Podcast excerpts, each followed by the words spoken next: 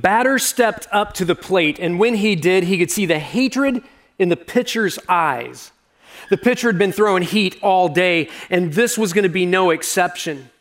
He wound up, he threw the ball, and it was, it was a fast ball. Thrown so hard it knocked the catcher back two feet, swing and a miss. The batter stepped out of the box and came back in, looked directly into the pitcher's eyes, and he saw the hatred. And he knew it was going to be tough. The pitcher threw the ball, the batter connected, he got on first base, and the crowd went wild. Unfortunately, they weren't shouts of joy, they were racial slurs. You see, the year was 1948, and this very courageous African American batter was a guy by the name of Jackie Robinson. And as the people are screaming these racial slurs, he's thinking, Am I going to get out of this place alive? At which time, one of his teammates, a white man, a, a Brooklyn Dodgers Hall of Fame shortstop, by the way, by the name of Pee Wee Reese, just went over and stood beside him. He put his arm around him and they stared down the crowd together. In fact, Pee Wee just looked into some of the toughest people there. And after a few minutes, it quieted down. Jackie Robinson said these words. He said, Pee Wee kind of sensed that sort of hopeless, dead feeling in me and came over and stood beside me for a while. He didn't say a word, but he looked over at the chaps who were yelling at me and just stared. He was standing by me. I could tell you that I will never forget it. A hopeless, dead feeling. Have any of you ever had a hopeless, dead feeling in your life? Maybe you haven't experienced something really difficult, but now then, with the status of the world or our country or whatever is going on, fill in the blank, you've got this hopeless, dead feeling. Where do you go when you feel that way? Where do you go when you think the whole world is spinning out of control? I'm glad you asked that question because such is what we're going to talk about today. If you get anything at all out of today's teaching, get this Christ holds all things together, especially when it seems like they're falling apart. Christ, Jesus Christ, holds all things together, especially when they feel like they're falling apart. I call it the Jesus grip. And the beautiful thing is, is that he uses you and me and the church to affect that plan. Well, God's got a lot to say about that as we step into another week of this great series on the book of Colossians, a very small letter that Paul writes from prison to the town of Colossae, actually to the church in Colossae. He's writing to believers in Colossae to do one thing to push up against the Gnostics, this cult that said that there's no such thing as a created God, that Jesus is created, therefore he's evil. He would push hard against them. And what we're going to see in today's passage, in Colossians 1, verses 15 to 23, that Christ is supreme, that Christ does hold all things together. Uh, we're going to see Paul push hard against this whole idea of, of Jesus being 100% man and 100% God. He's going to pour into that in a very, very special way. What we're going to see in today's teaching is that Christ does hold all things together. That on your worst day, in your worst season, those two nail pierced arms are wrapped around you. And on your best day, He's high fiving you, but He holds it all together. So that's what we're going to be talking about today that Christ is supreme. I love this passage. Uh, J. Vernon McGee actually said these words about this passage. He said it's one of the most powerful passages in all of Scripture that deals with one thing and one thing only uh, relationship. The supremacy of Christ in relationship. And what we're going to see today is we're going to talk first about Christ's relationship with the Father. Then we're going to look at Christ's relationship to creation, then his relationship to the church, then his relationship to the cross, and last but not least, his relationship to you and to me. I'm so excited about this sermon. No pressure from Pastor Bob the past three weeks. He's like, it's going to be the best sermon ever preached at Cornwall Church. Thanks a lot, Bob. I love you. Uh, and so, with that, if it makes sense, it's from God. If it doesn't make sense, it's from me. So, you guys ready to go? Colossians 1, verses 15 through 23. Let's do this. Paul kicks it off with these words. He says, He, Jesus, is the image, the image of the invisible God, the firstborn over all creation. Let's say that again. He is the image, circle that because we got to look at that, of the invisible God, the firstborn, circle that. We're going to look at that over all creation. So he, he kicks it off by stating the obvious Jesus is God. We say that time and time again from this platform. Scripture speaks into that. And what he says is that he's the image of the invisible God. Let's geek out and Greek out on that word image. It's kind of a cool word. Uh, the Greek word is icon. it's where in, in the English language we get the word, wait for it, here it comes. Icon. Yeah, and what it means is the exact representation of something. So Paul says that Jesus is the exact representation of God.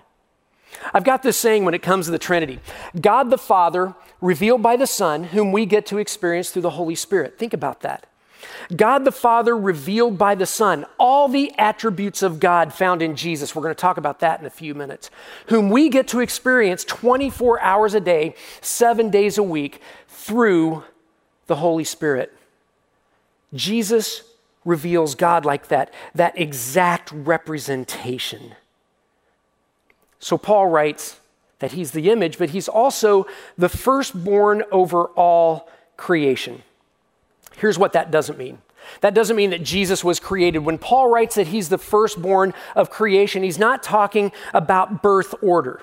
He's talking about what Pastor Bob talked about in week one preeminence. He's talking about supremacy. So let me give you a biblical example of that. Many of you know my, uh, my, my, hero in the Bible is David. I preach a lot about David, uh, David, uh, you know, David and, and Goliath fame. And David was known as a firstborn. Okay, wait a second. If you know anything about David, you know that there are eight brothers in his family. He's the youngest of those eight brothers. He also had two sisters. So, how can he be firstborn? Look at this Psalm 89, verse 27. The psalmist write, I will also appoint him, that's David, as my what? My firstborn. The most exalted of the kings of the earth. So, firstborn is not literal, it's figurative. It's not about birth order, it's about supremacy, the most exalted. And as you read Colossians, always remember why Paul's writing. He's writing to show that Christ is supreme, that he does hold all things together. We'll see that in just a second. But he writes to push against the cults, specifically the Gnostics, that said Jesus was yet another created being. Our Mormon friends, our Jehovah's Witness friends, our Muslim friends all believe that Jesus was created. And they may hold Jesus somewhat in high esteem, but they don't see his preeminence. Paul debunks that further. Look at verse 16. For by him, by him, by him, all things were created things in heaven and on earth visible and invisible. Whether thrones or powers or rules or authorities, all things were created by him and for him. Paul makes two incredible statements here that all things were created by Jesus and for Jesus. All things, okay, all things good. I want to be very, very clear about this. Jesus did not create evil. He did not create evil. He creates all things that are good. You see, evil is the absence of good. Jesus didn't create an absence, He creates all things that's good. And, and so it begs a question Did Jesus create Satan? Well, the answer is actually yes and no. Let's go down this rabbit trail because it plays into what we're talking about today. Think about this Angelology 101. Uh, God or Jesus creates angels. When he created angels, they have a twofold purpose to serve God and to serve man. Scripture tells us that, that a created angel, all angels are given, uh, given free will. A, a specific created angel, whose name would become Lucifer, was the most beautiful of all the created angels. And he had a pride problem, this created angel called Lucifer. I would say it was bigger than that. I think he had a real problem having to serve us. He looks down on us. So, so Jesus created angels. Eh, he gave them free will, but, but some created angels rebelled because they had free will, and that re, free will and that rebellion was led by Satan. So now then, Satan's evil came from within himself. Jesus didn't create the evil. Now, all things that are evil stem from two things Satan and his demonic forces, we've preached on that here before, as well as sin. our selfishness, our disobedience. That's where evil comes from. Jesus did not create evil. Evil is the absence of good. It's like a hole. A hole is the absence of dirt. Evil is the absence of God. So, back to Paul's point Jesus creates. He creates all things, all things that are good. He's not just another created God for us to follow. Uh, the, the disciple John would agree. Let's look at this John 1, verses 1 through 3. Very popular passage. We've preached this here countless times. In the beginning was the Word. The Word is Jesus. In the beginning was the Word. The Word was with God, and the Word was God. He was with God in the beginning. Through him, Jesus, all things were made. Without him, Jesus, nothing was made that has been made. Jesus creates the visible, he creates the invisible, and all he creates is good. Nothing exists from the smallest atom all the way to the greatest galaxies without Jesus. So Paul clearly sets it up here that Jesus is God. Verses 15 and 16, folks, are probably two of the most powerful verses in all of Scripture that talks about the divinity or the divine nature of Christ. So let's keep on going because now Paul's going to hit home, hit home our, our main theme. Colossians 1, verse 17. He, that's Jesus, is before all things, and in him all things hold together. In Paul's time, uh, prob- just like today, people worshiped a lot of different gods. And uh, one of the gods they worshiped was actually Rome. Because in Paul's time, Rome ruled a big chunk of the world. They looked for their hope to be Rome. The leader of Rome was Caesar, and, and Caesar was worshiped as a god. So the people worshiped Rome, they worshiped Caesar, and we may roll our eyes at that, but think about this. We can do the same. We can worship hashtag Merca and look at our country and, and, and worship our country. We can worship a politician. We can worship a cause. We can worship programs, a political program. We can worship the Pope. And, and, and, what we see here is God saying, no, no, don't do that. All of those things and people don't hold all things together. Only Jesus holds it all together. Listen to me no politician, no program, no cause, no nation is greater than Jesus. That's what Paul's saying. Christ is supreme. He creates. And it's not like he creates, starts the world spinning, and steps back and says, Wow, sucks to be you guys. Good luck with that. That school of thought is called deism. No, He's intimately involved in our lives. Nothing lands in our laps without passing through the nail pierced hands of Jesus. He holds it all together, even though it seems like it's fallen apart.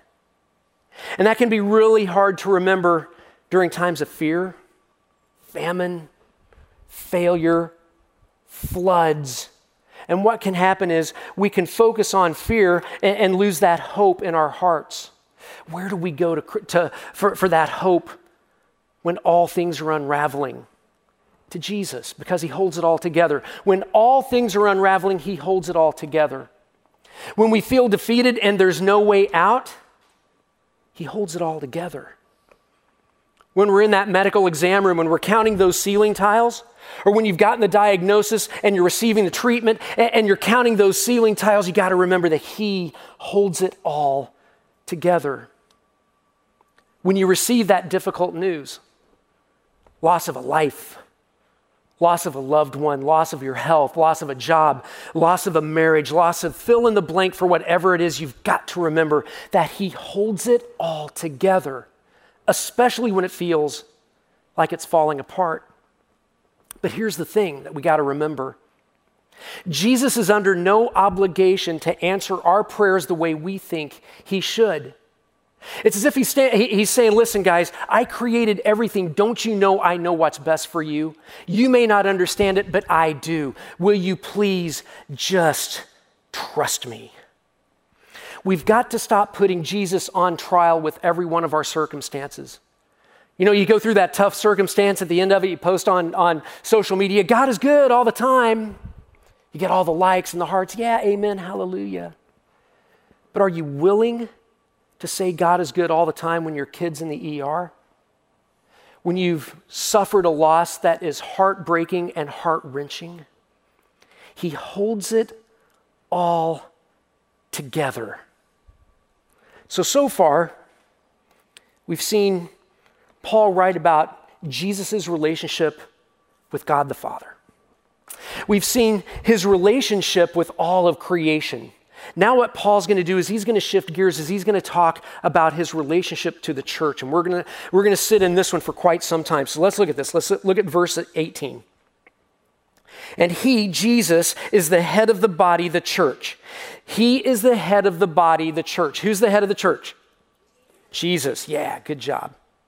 He is the beginning and the firstborn from among the dead, so that in everything he might have what? The supremacy. Jesus is the head of the church. Now, even though Paul had never been to Colossae, uh, Paul had a great reputation. He was a pastor of disaster in the New Testament. He was the rock star of all these pastors out there. Not a great orator, but people knew of Paul, and he had an amazing reputation for good reason. And he would send a scathing letter to the church in Corinth who was doing some pastor worship.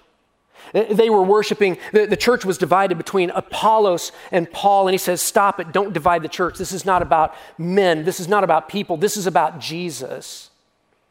He and Barnabas were on a, a mission trip, and when they were on a mission trip, they hit this town called Lystra and then another town called Derbe, and everybody there thought they were little g gods and they were worshiping him. And, and, he, and they, they tore their, uh, Paul and Barnabas tore their cloaks and said, Don't do that, don't worship us, worship Jesus.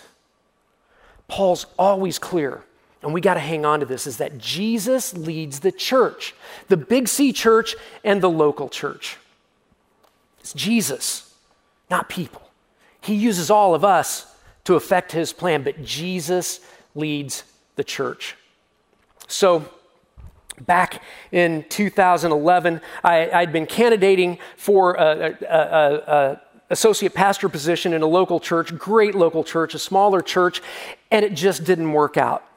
And so the senior pastor and I were good friends to this day. Uh, I'm just like, I got to feed my family. I got to go somewhere else. And so someone invited us here to Cornwall Church. Cornwall had no openings at that time. And so I'm like, okay, we'll go to Cornwall Church. So we came here to Cornwall Church at a Saturday night service, and Linda and I and our kids fell in love with this place. Like, this is this is church we want to be in. We loved Pastor Bob, solid communicator, loved everything about this church. So we immediately got plugged in. Four days, five days later, I'm in a small group with a guy named Terry Hunt. Terry's a great guy, went to be with the Lord a couple years ago. And TJ and I are sitting side by side. He says, Okay, so you're a pastor without a church, without a job, do you like doing hospital visits? I'm like, yeah, I always, I'm always up for a hospital visit. He said, okay, I'm going to, to the hospital tomorrow. Uh, go with me. So we go to the hospital, went to St. Joseph Hospital, uh, visited some Cornwallers, and then he said, okay, we're going to go to St. Francis, just next door to the hospital. It's an assisted living facility. And we went in there and we're, we're visiting a bunch of Cornwallers in there. And I looked out of the corner of my eye and there was this ponytail dude talking to a bunch of people. And it was Pastor Bob. And I said, wait a second, dude, he, Pastor Bob is here on a Friday, the day that most senior pastors of churches, mega churches, are doing sermon prep because we do Saturday and Sunday services. He's here visiting people. TJ said, Oh, yeah, he's, he's a pastor. That's, that's what he does. I said, Okay, I can get behind that. I can submit myself and my family to the spiritual authority of this senior pastor. Here's why I share that story. Bob is not only one of my dearest friends in the world, he's one of the most humble people I know. And from this platform, he has said, Do not worship our pastors, do not worship our ministry leaders. Because guess what? Someday, Pastor Bob is going to retire and Cornwall Church is going to be just fine. Some way, someday, Pastor Grant at Christ the King is going to retire and CTK is going to be okay. Ministry leaders are going to come and go, and it's always about Jesus. It's always about Jesus. So if it's not Bob, don't turn into a mob. Stop crying if it ain't Brian. This is just coming to me. This is a Holy Spirit moment for me. Pull in that upper lip if it ain't Kip. Oh, there's more. If you're in women's ministry and, and, and you're at a women's ministry event, don't get all drooly if it's not Julie. If it's not Grant, don't rant. Okay, I'll stop right there. The point is this it's about Jesus. And Jesus uses all of us, all of us, with our gifts. Every one of us has different gifts. We're so blessed to have one of the top communicators in the region as our senior pastor. Don't worship him. He'd say the same thing. He said the same thing. Don't worship any leaders here. We worship Jesus. We stand on the shoulders of Jesus. Pastor Bryan Loritts, uh, he's a, a, an incredible preacher out of uh, Raleigh, North Carolina, at, at the Summit Church. He said these words. He said, he says, it's all about Jesus. The, the church is about we, not me. The church is about we, not me. It, it, let's talk about we versus me. Because every time you see a huge revival anywhere, there's a church behind it because it's all of us. It's not just one or two of us. It's all of us using our spiritual gifts to build the church. So, what I want to do, I want to camp on this for a couple of minutes because Jesus is the head of the body. I want to shout out a bunch of names of people who are doing stuff. Now, here's the thing we got a whole lot of people at a whole lot of campuses doing a whole lot of things, and I can't say everyone's name. So if I don't mention your name, please don't send me the email being all hurt because I didn't mention your name, okay? The names I'm mentioning represent so many different people. Okay? So you come into the Bellingham campus, you drive in, and let's use our Saturday night 5 o'clock service, for example. When you drive into here, you've got a great parking team. Uh, Gary leads the parking team for all of our services, and at our Saturday night 5 o'clock service, for example, you get Yvonne, you get Alan, and you get Fred, and they're waving to you. They're so glad you're here. They want to welcome you. You get parked. Hopefully, you don't get hit by anybody as you come inside. You come inside, and, and, Roger and his team of ushers and volunteers are there to welcome you. More touch points just to make sure that you feel welcome because a church can be a pretty scary place to go to sometimes. You come in and, and, and you grab your coffee, a hospitality team of Jim and Russ and Jeff and Clark and Lori and others. They give you that coffee that'll cause hair to come out of your eyelids. Praise Jesus. You walk down that hallway, Explorers League, and you're going to see some amazing teenagers like Michaela or Sarah, or not so teenagers like Muriel or, or David or Kelly. And they want to show and point your kids to Jesus. They want to reflect Jesus in all they do. You know, we are the church.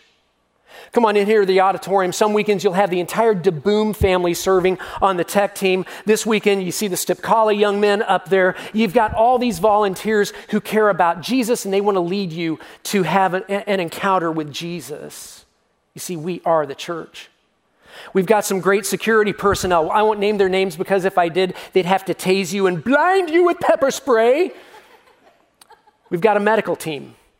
Dr. Dave, Jeremy, Sky, Stephanie, all using their gifts to serve. We are the church.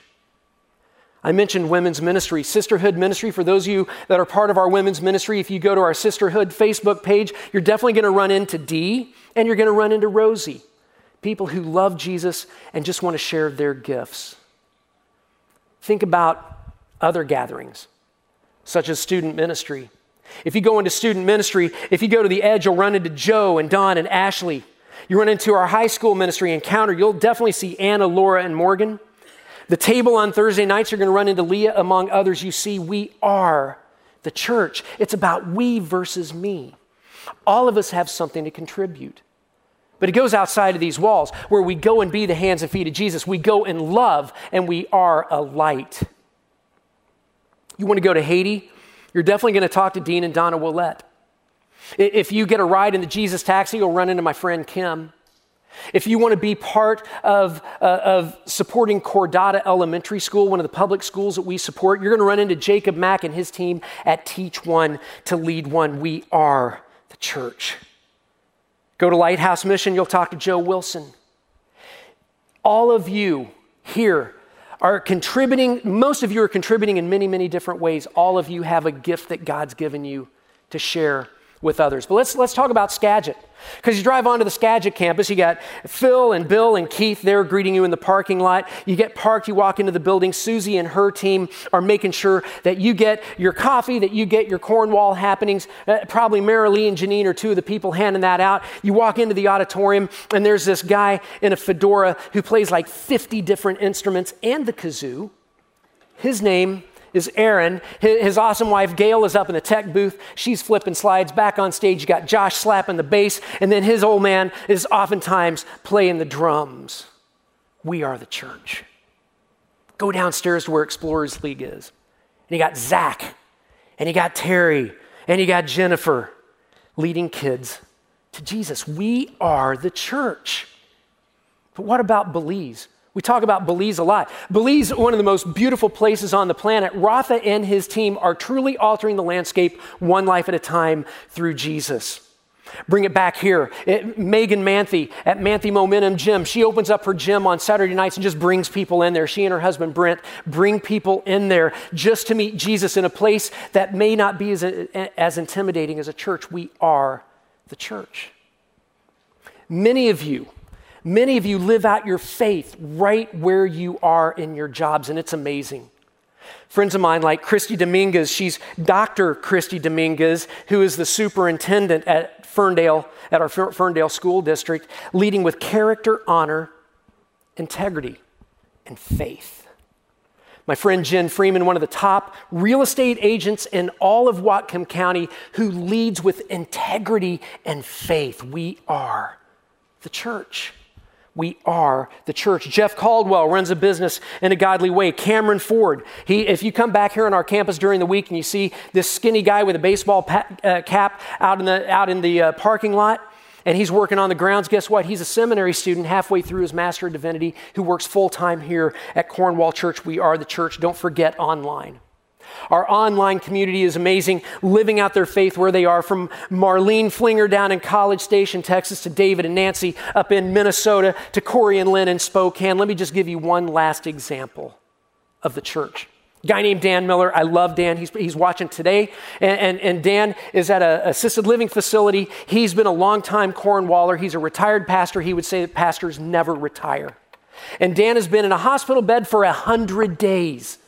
And he's leading so many people to Jesus, reflecting Jesus, cheering on our health care personnel who are on the ragged, jagged edge, folks. We are the church. We're the church. We, not me. And Jesus is in charge. And he gives us the ability to, to affect his plan. So let's go back to verse 18. I want to hit the backside of verse 18. Let's look at the first part. And he is the head of the body of the church. I think we hit that one hard enough. He is the beginning and the, look at this, firstborn from among the dead. Remember what firstborn means it's about supremacy. Firstborn is about the preeminence of Jesus, so that in everything he might have the supremacy. Do you realize that in Scripture there's only one man who was raised from the dead who stepped into a glorified body. You may say, wait a second, Kip, hold on just a second. You got Elijah, you got Elisha, you've got, uh, you got Jesus, you have even Peter. He raised that gal Dorcas from the dead. Come on. Yeah, but all of them were put back into decaying bodies. All of them would die. Only Jesus would go into an earthly body or a, a glorified body. And that's so important because he goes into that, he's resurrected, he goes into that glorified body. He, he, he, uh, ascends to heaven, sits at the right hand of the Father, he pours out his Holy Spirit. And the beautiful thing about that is the resurrection. The resurrection. Without the resurrection, our faith is meaningless. Death has no sting because of the resurrection. Paul would say to be absent in the body is to be present in Christ because of the resurrection. Last October, I did a sermon called Hell is for Real, and it was in that sermon in which I talked about death. I talked about where we go when we die, whether you're a, believer or an unbeliever. And if you may recall, I, I, talked about how when you die as a believer, immediately you're in front of Jesus. And the speed of a thought, you're in front of Jesus. There's no such thing as purgatory to have your sins burned off. That's not biblical. There's no such thing as soul sleep where you're going to go until Jesus comes back. Your body is dead. It goes into the ground, whether in ashes or in a decayed form. It decays and decays more. Jesus will someday resurrect that into a glorified body too. But for us, immediately, as followers of Jesus, we're standing in front of Jesus. So many of you fear death, don't. death has no sting.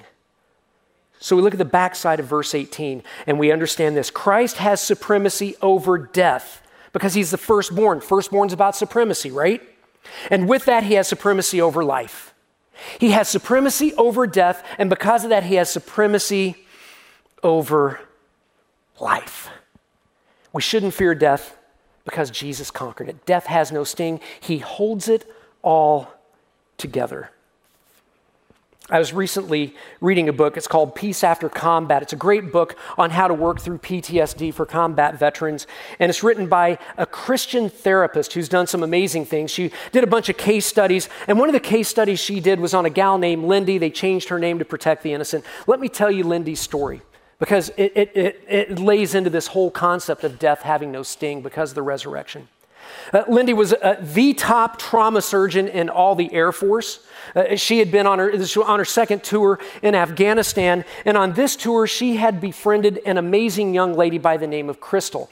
Crystal was going to go to medical school. Crystal was from a tough background. She was a single mom, had a little girl, three years old. They became best friends, Lindy and Crystal. They'd go to chapel all time together. Uh, Lindy was, was uh, uh, um, mentoring her to help her with med school.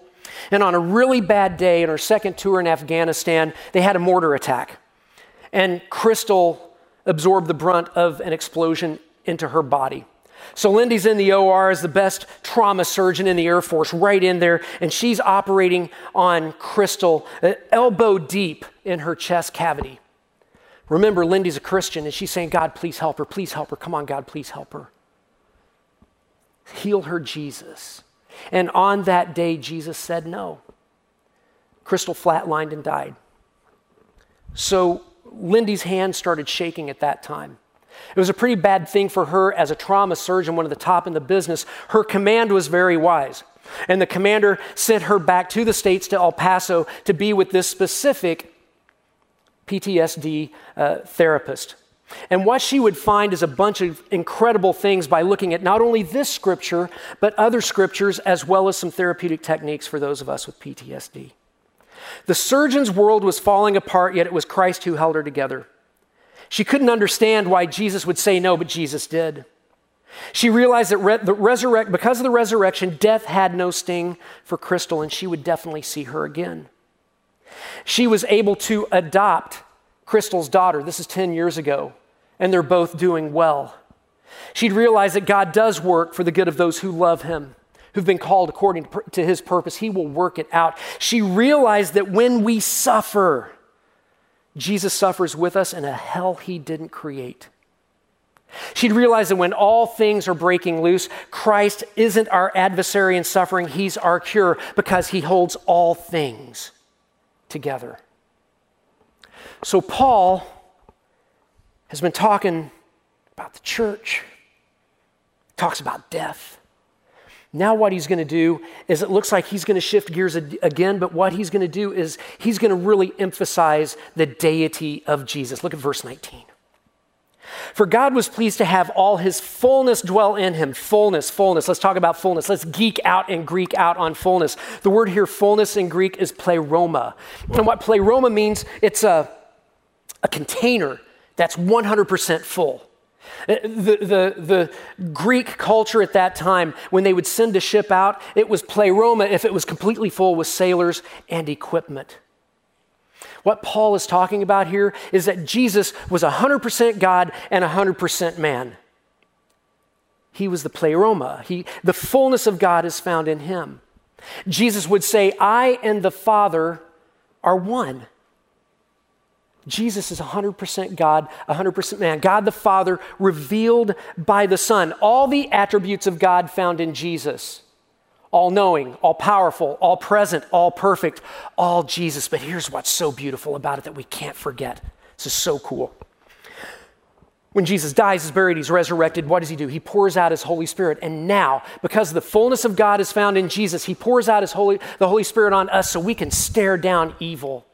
It's like the Holy Spirit comes up alongside us, puts his arm around us, like Pee Wee did with Jackie. And not only do we stare down evil, we have the power and authority to act against it, to love the unlovable, to forgive the unforgivable, to live out the fruit of the Spirit love, joy, peace, patience, kindness, goodness, gentleness, faithfulness, self control. Against such things there is no law. Praise God. We got hope when all is falling apart. We're made right with God through Christ. So he's talked about he, he's talked about the relationship with Jesus and the Father, Jesus and creation, Jesus and the church. Now he's going to talk about Jesus and the cross, verse 20. And through him to reconcile, reconcile, say that word with me, reconcile to himself all things, whether things on earth or things in heaven, by making peace through his blood shed on the cross. So, reconciliation is important in keeping any relationship healthy.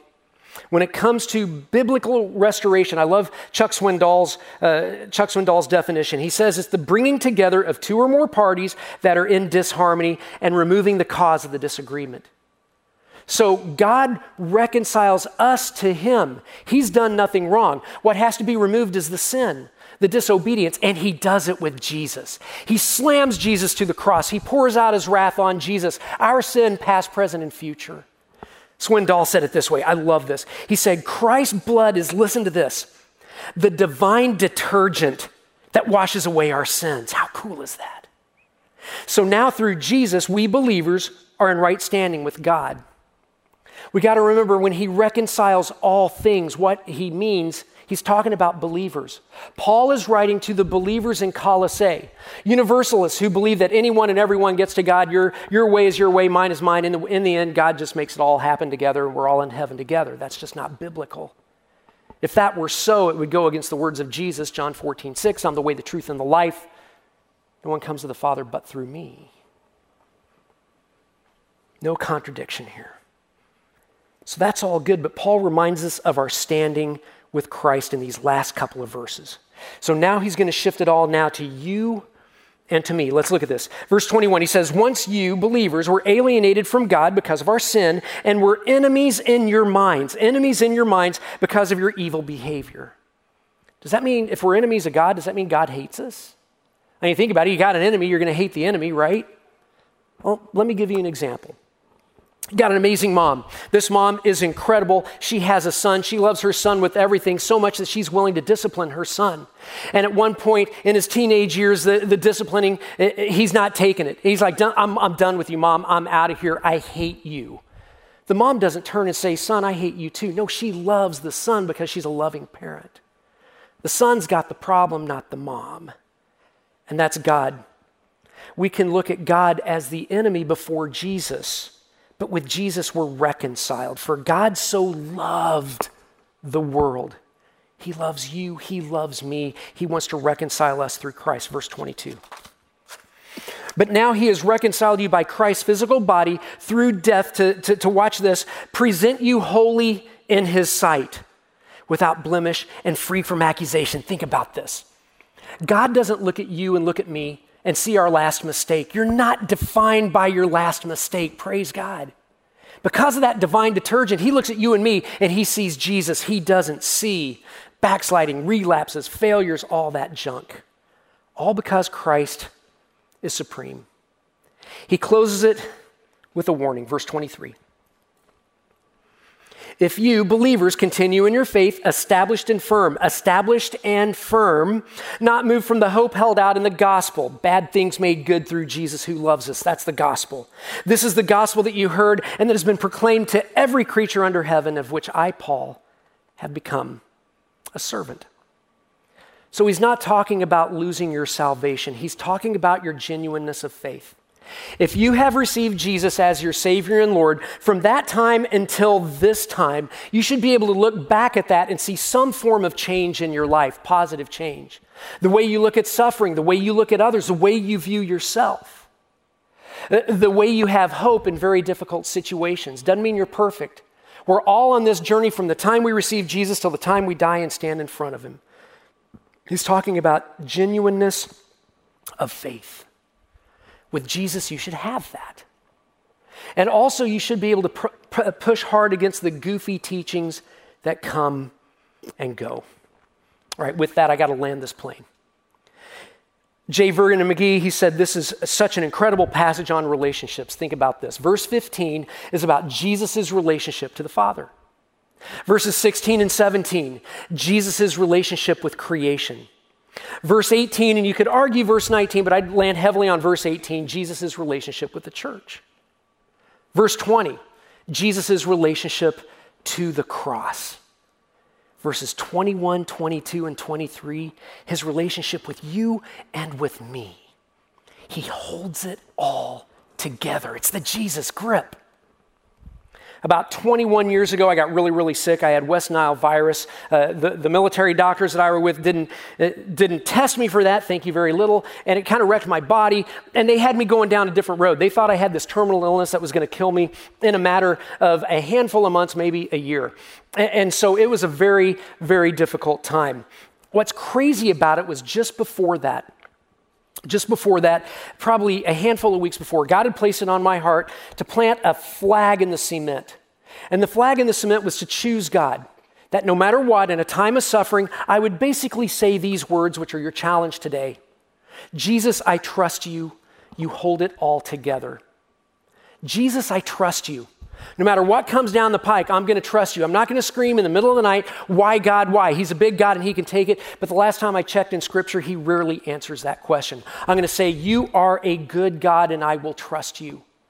Folks, that has helped me out in so many struggles all of my life. That's why I wanted to share that challenge with you. But you have to decide on the front side is God good or isn't he? Does he have your best interests or not? Are you going to put him on trial every single time you go through a tough circumstance? Or are you going to say, Nope, I'm not. I'm just going to trust you, God?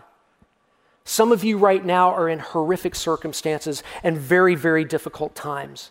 And I am so sorry for that. But if you're in the why God, why God mode, change your story to this. Plant your flag. Jesus, I trust you. You hold all things together the good the bad, and the ugly. It's the Jesus grip. Will you trust him?